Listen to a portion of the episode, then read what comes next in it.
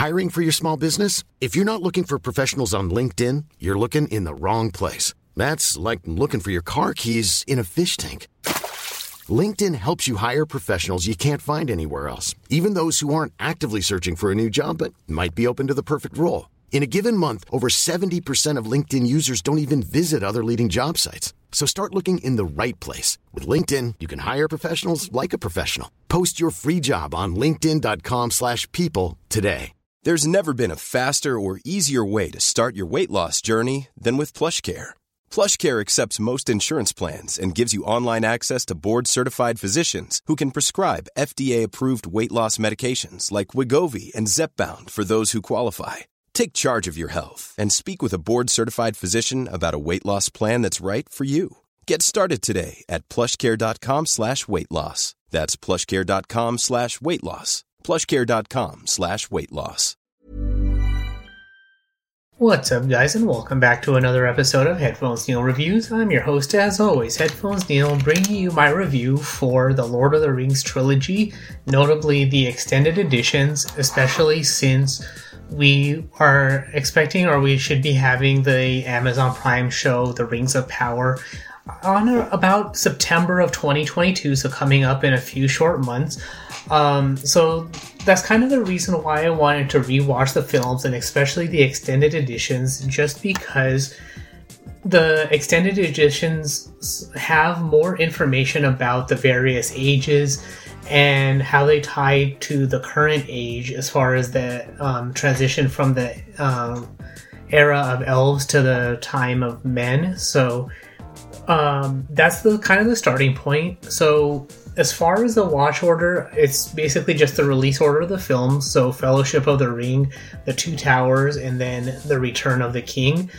It's it doesn't require any chopping or rearranging or additions or deletions of the content just because in watching the films this time with a more critical eye, a lot of the stories that you see, or just about all of the stories that you see, are very well balanced. So even though at some point you might feel like they're spending too much time on the hobbits or the elves or the men or some, or the various kingdoms of men or anything like that, they do balance it out um, with some of the other story arcs and storylines. And this is even more balanced when you watch all three films in succession. So the first film is more Hobbit heavy and um, a little bit, uh, mostly even for the rest of the races. So the dwarves, men, and elves. Um, as far as the second and third films, it becomes more balanced in the other direction where you have more um, storylines with all the various other uh, races, locations, and various locations in the realm of Middle Earth. So, all in all, that works. That worked for me. Um, the main thing that stands out when you're watching the films, though, is how few dwarves are in the film. So, granted, we do go to the dwarf city um, for Gimli's cousin, I think it was, but because it had already been taken over by orcs and they'd all been killed, we don't get to see any other dwarves um, in the films. Um, you could kind of argue that we'd have enough short people, I guess, in the form of the hobbits, but that doesn't mean that you get to take away from ha- not seeing any other hobbits. So Gimli kind of stands out as being the only one there. So for me, that's kind of the one thing in not having read any of the novels for some time, so not remembering anything like that of the dwarf story arc, or because it all we see more of the dwarves in the Hobbit trilogy that um watching the Lord of the Rings trilogy, it kind of stands out that you don't have any other dwarves. So it would have been one of those things that would have been good to see that at the last minute we have the dwarves show up to help um, Gimli because they had fled into the underground um, tunnels of the mountains or had relocated somewhere else and came to their help. Um, this is also going to be one of those starting off points where I do end up rewatching the Hobbit trilogy um, mostly because I remember, I want to say enough of the first Hobbit film, maybe, and then the ending of the third film for the Battle of the Five Armies, I think. Um, but or maybe if there were even two films, I don't remember. So that's one of those things where I'm gonna have to go back and definitely ch- rewatch the Hobbit films just to see how they hold up now, as far as um, how they decided to split it up and um, present those stories. So, um, but that's a review and a discussion for another time. Um, so, in watching these films, overall it was very well done. The only character individually that felt like um, didn't have enough um, character development was probably Legolas just because they introduced him as being there, like he kind of just showed up and then he joined the fellowship, and that was about it. He's, I guess, really good friends with Aragorn from way before for some reason, but in exploration of Aragorn's past, they didn't really seem to clarify that enough. So for me, that's kind of one of those things where I would have wanted a little bit more um, backstory, and that goes along the same lines as the backstory for, or the having more uh, dwarves in the film to accompany Gimli, because you do have Gimli's character development, but not a lot, no other dwarves. But then on the flip side, you have a lot of elves, but very little character development for Legolas outside of his, or besides his really good archery um, skills that he has. So for me, that's really the only downsides in the film.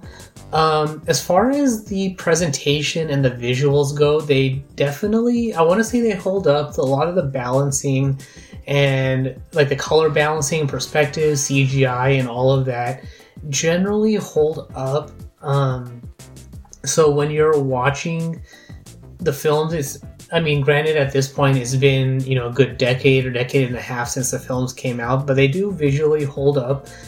Um, part of it means that because I'm not in, you know, graphics design or um, production or anything like that, there's probably things that def- that stand out now after now having a you know 10 or 15 year retrospective on the technology. So things might stand out to other people that I, as an amateur movie watcher, don't see. But for me, watching the film now, they st- definitely hold up. The stories or the visuals, just looking at it, the sound of it all works really well. So that brings me to the music of the film. Um, by the time you get to the third film, it kind of starts to get repetitive. But when you're watching the first film, for me, I got a very Godfather vibe to it where you know, or feels like, you know, strange things are going on, something's not right.